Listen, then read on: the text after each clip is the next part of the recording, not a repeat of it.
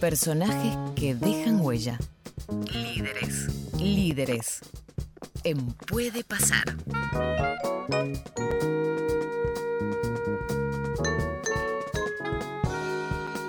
8 de la mañana, 14 minutos. Bienvenido, señor Nicolás Jase. ¿Cómo andas, Nico?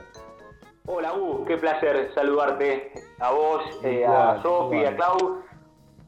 Buenas, ¿cómo va, Nico? Buenas. ¿Todo bien? muy bien.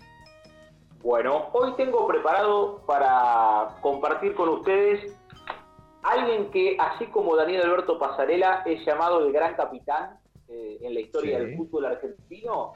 Cambiamos de deporte y este es, sin dudas, el hombre de referencia del básquetbol, eh, más allá de Manu Ginobili, más allá de eh, tantísimos basquetbolistas en la historia y fundamentalmente dentro de la generación dorada. Hoy vamos a hablar de Luis Escola, Qué, un hombre qué buena elección, qué buen, buen líder, qué buen líder. Bueno, y porque tiene esta característica, así se llama la columna, nosotros hablamos de líderes y dentro de una generación dorada, eh, de un equipo que fue mutando con el paso de los años, pero que se puso por encima de todo a nivel historia en Argentina, pero compitiendo de tú a tú y ganando a nivel mundial, Escola ha sido el capitán eh, de los últimos ya 12 años del seleccionado y vamos a arrancar hablando de este hombre nacido en Buenos Aires, se formó e hizo los primeros años de su carrera en Ferro, allá por el año 95 y hasta el 98, para luego iniciar nueve años en la Liga ACB, allá en España, primero en el Gijón, 98-2000, y luego en el Vasconia, 2000-2007, con el que ganó una liga, tres Copas del Rey y otras tres Supercopas de España. Siempre Escola fue destacado por su ética de trabajo, y esta palabra o esta frase se va a ir entendiendo desde los audios que vamos a compartir de él y desde lo que ha sido su carrera para llegar con la vigencia que tiene eh, con 40 años. Debutó en la selección mayor ante Ecuador en el Sudamericano de Bahía Blanca de 1999, hace ya 21 años. Pero yo voy a contar una anécdota antes de ir al primer audio. Para el FIBA Américas del 99 tuvimos algunas renuncias, con lo cual decidí convocar a Luis Escola para el seleccionado de mayores, entonces él me pidió una reunión y me explicó que si bien su principal objetivo era jugar en la selección absoluta, esa vez prefería ir al Mundial Sub-19 de Portugal, ya que era la última vez que podría jugar con sus compañeros de formativas. ¿Quién contó esto? Julio Lamas. En la previa de aquel torneo se juntó con Escola y Escola le hizo este planteo. Sin embargo, le dijo, la decisión es suya como coach y yo voy a ir a por todas con lo que usted decida. Lamas lo llevó a jugar con el seleccionado absoluto, por eso se dio ese, ese debut ante Ecuador, pero esa era escuela, escuela juvenil, esa era escuela con tan solo 19 años y cómo imponía condiciones y cómo empezaba a mostrar esas características del líder más allá de todas las cualidades técnicas. Vamos a escucharlo para comenzar a escuela hablando de su estilo de capitanía. Soy instintivo un poco y me gusta ver, me gusta ver a otros jugadores, incluso eh, jugadores que por ahí eh, por estar catalogados por debajo mío. Me gusta verlos cómo hablan en sus equipos. Eh, me gusta ir a partidos de ligas por ahí que no son tan importantes. En vez de la NBA, ir a la Liga Argentina y ver un partido y mirar al banco y ver cómo está hablándole un jugador a otro, cómo está hablando el entrenador a otro, cómo, qué, es lo que está pasando. Intento descifrar cuáles son los problemas que tienen o qué es lo que está pasando ahí. Pero sí que me gusta, disfruto de eso, disfruto de escuchar hablar a la gente. Creo que cuando vos escuchás hablar a la gente en cosas fuera, no en un partido, no en un entrenamiento, vos escuchás hablar de algún tema en particular, podés ver mucho de cómo ellos pueden ser un líder positivo o no, la forma de expresarse, la forma de hablar, el interés por otra gente, por sus compañeros, el interés por el equipo, el interés por ganar, o, todo lo contrario, ¿no? el desinterés por ganar, el interés por el, por el beneficio propio, y uno puede ir descifrando un poco, me gusta, lo hago un poco como hobby también. Bueno, ahí lo escuchábamos, ahí lo teníamos, en un deporte muy de roles, Nico, ¿eh? porque el básquet es un deporte en, el cual los, roles eh, son, son, determinantes, tanto en el juego como en, en situaciones externas, en donde los liderazgos son marcados y fuertes. Eh, me parece que e-, este punto inicial o este primer punteo sobre el rol del líder eh, marca un poco quién es Escola, ¿no? Sí, y cómo piensa y cómo pensó desde muy chico y cómo él se formó eh, para para ser absolutamente ganador. y cómo en una generación dorada llena de deportistas que estaban por encima de la media de la actividad, para la historia del seleccionado argentino, él pudo ser ese líder. Nico. Eh, hablando de la... Sí. No, antes, para, porque va relacionado a este audio. ¿Sabes lo que, lo que veo, lo que siento cuando lo escucho hablar? Que él eh, tiene una cualidad muy importante del líder, que es que no mira, sino que observa. Eh, que se toma esos, esos segundos o ese tiempo para mirar como todo de afuera, para observar lo que está pasando, para entender, para ser consciente de, cómo se está viviendo la situación, el juego, el partido, además de toda la pasión por el deporte, sino esa capacidad de observar lo que sucede más allá de lo que cualquiera puede ver.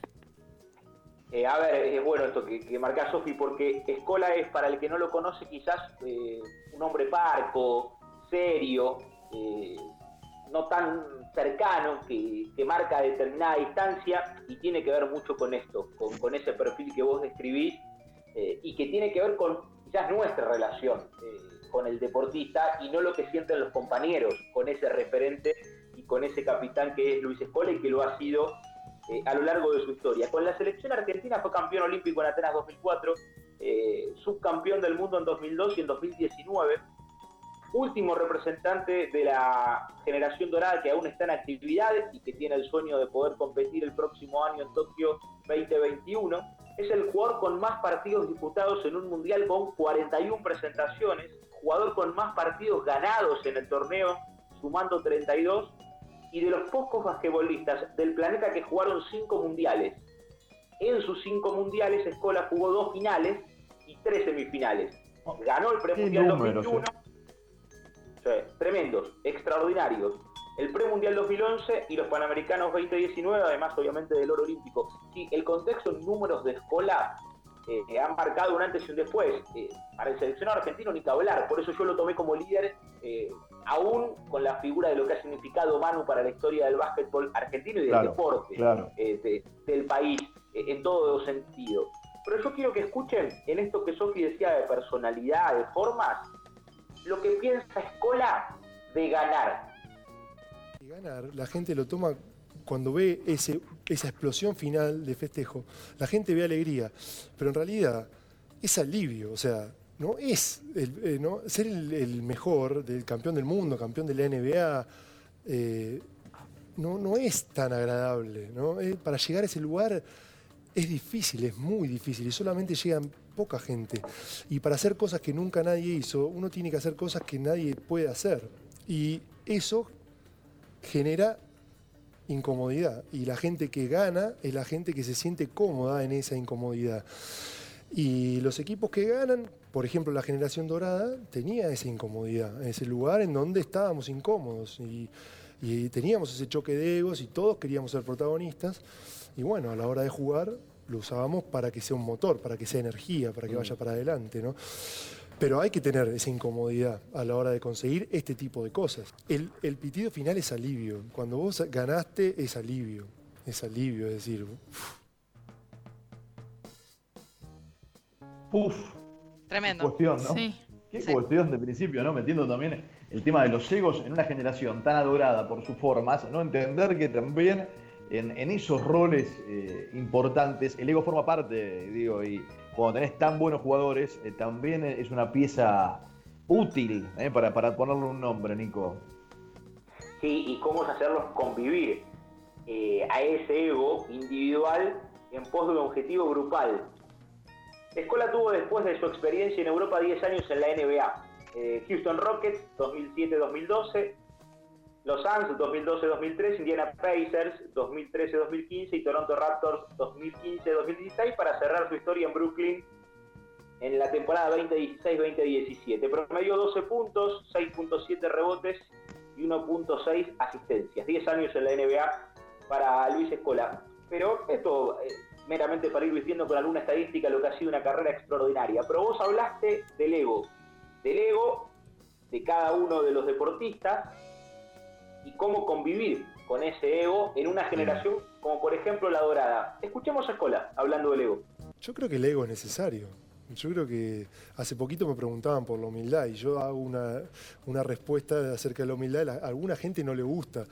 eh, todo el mundo eh, habla de la humildad como este gran eh, como esta gran virtud que tiene la gente. Llegaste porque tenés humildad. Yo creo que es, que es no solo que no es verdad que sea una virtud, sino que además es algo malo. Hablando de, este tipo de cosas, ¿no? De querer ser el mejor, de querer jugar en la NBA o de querer salir campeón del mundo. de querer, a la hora de querer competir con los mejores, es imposible que vos vayas a competir contra los mejores pensando de que sos peor que ellos. Vos no tenés ninguna chance de ganar. Si vos no creés que, si vos no estás convencido de que podés llegar a la NBA antes de llegar a la NBA, no hay ninguna chance de que llegues.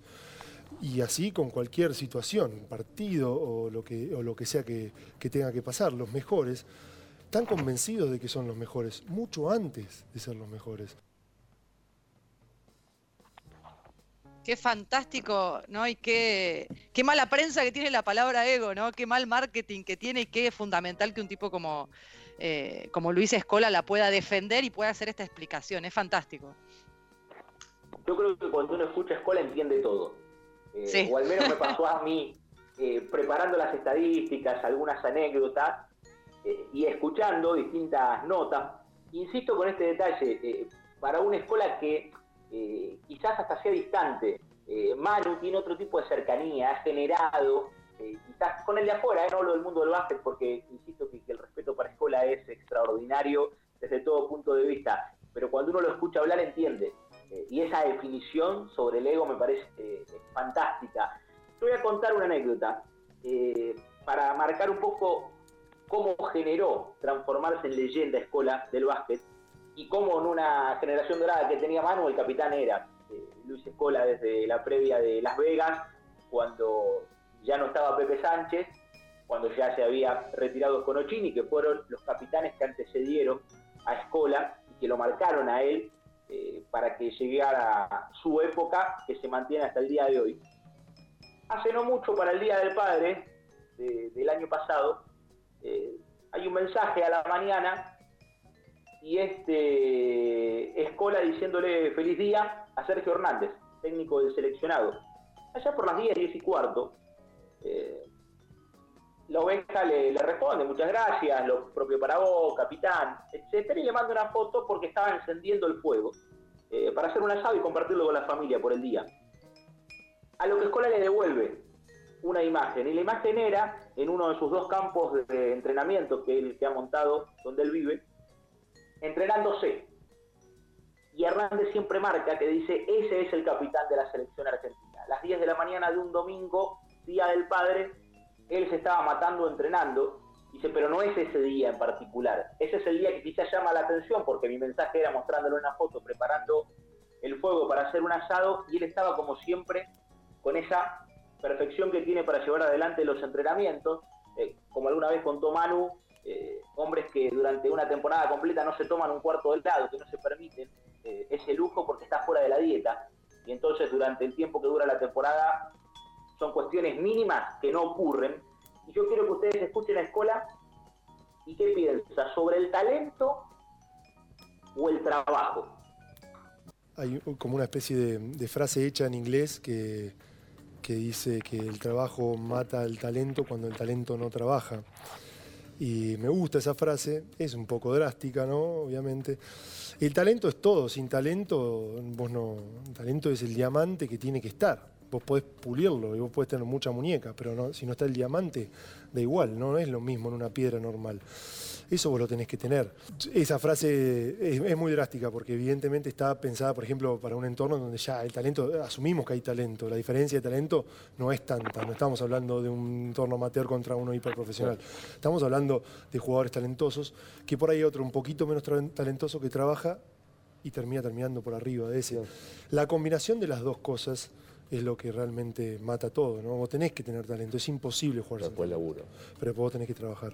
Y a medida que van pasando los años, cada vez es más, porque todo...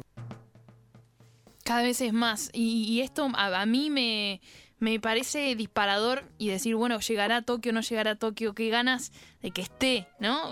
Un líder así, es muy difícil pensar la selección argentina sin este líder.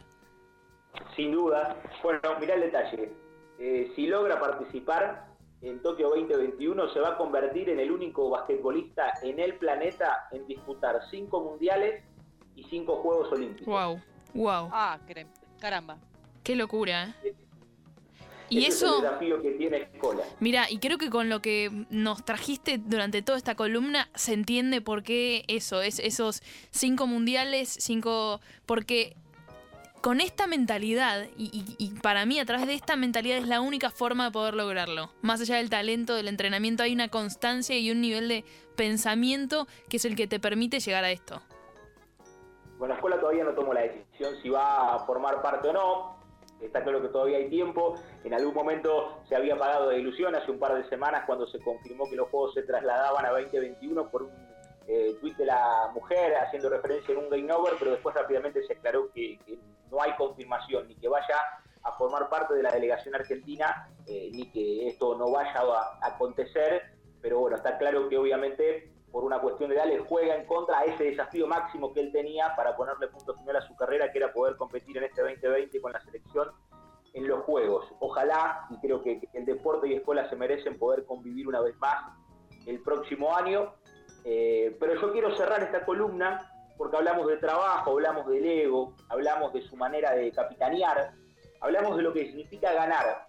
Pero yo quiero cerrar eh, compartiendo este audio con todos ustedes y es la definición de escuela y el éxito. El éxito eh, es, te hablo del éxito deportivo, ¿no? El éxito de la vida y demás, te, hablo digamos que de lo que, de lo que hago yo. Para mí el éxito es prepararse, eh, y vaciarte en esa preparación para un objetivo, un partido, un torneo, de dejar todo lo que vos tenés, que no te quede más nada. Cuando vos llegaste a ese lugar, cuando vos no te queda nada más para hacer, cuando vos diste todo en la preparación, en el proceso, vos tuviste éxito. Después el resultado va a venir. A veces va a ser mejor, a veces va a ser peor. Va a depender de cuánto vos eh, diste en esa preparación, más tu capacidad natural para jugar un deporte, en este caso mío el básquet, más tu talento, más tu mentalidad y alguna que otra cosita más, te va a llevar a un lugar. Eso va a ser lo más cercano posible a tu techo y al final del día es lo único que importa. Gran columna, Nico. ¿eh? La verdad, muy buena, muy buena columna. Muy buen elegido el, personaje en esta columna de todos los miércoles de líderes con, con Nicolás Jase. Eh, hablando de, muchas cuestiones que encierran, porque, a ver, eh, lo más importante de cualquier deporte pasa in situ, pasa dentro de la cancha o en el lugar en el cual se desarrolla. La respuesta para mí es sí, pero se construye afuera, ¿sí? se construye afuera. Me haces acordar a una frase que se suele utilizar en, en, los corredores, que es el se entrena antes y el domingo nada más se va a buscar la medalla porque el entrenamiento es fundamental, el entrenamiento, el buen entrenamiento, el dar todo, como decía recién Escola, es fundamental y es lo más importante para que después en la cancha se pueda demostrar eh, todo lo que se hizo en la previa y te pueda ir bien. Sí. Nico, has traído a un animal del deporte. Eh, uh, la verdad que, que un genio que, uno conocía, digo, desde haber tenido la chance de realizar algunas notas, eh, de seguirle la carrera, digo, como como nos ha pasado a la mayoría de los que somos fanáticos del deporte, eh, pero que cuando empecé a leer algunas anécdotas particulares de, compañeros, porque podría haber durado cuatro horas la columna, y su palabra en primera persona sobre determinadas situaciones me atrapó muchísimo más y terminé de entender quizás cosas que uno observaba eh, como un televidente, si se quiere, en un partido de turno de la generación dorada o de la carrera individual de él en Europa o en la NBA, lo terminé de entender, digo, escuchando lo que es este animal competitivo que Luis Escola.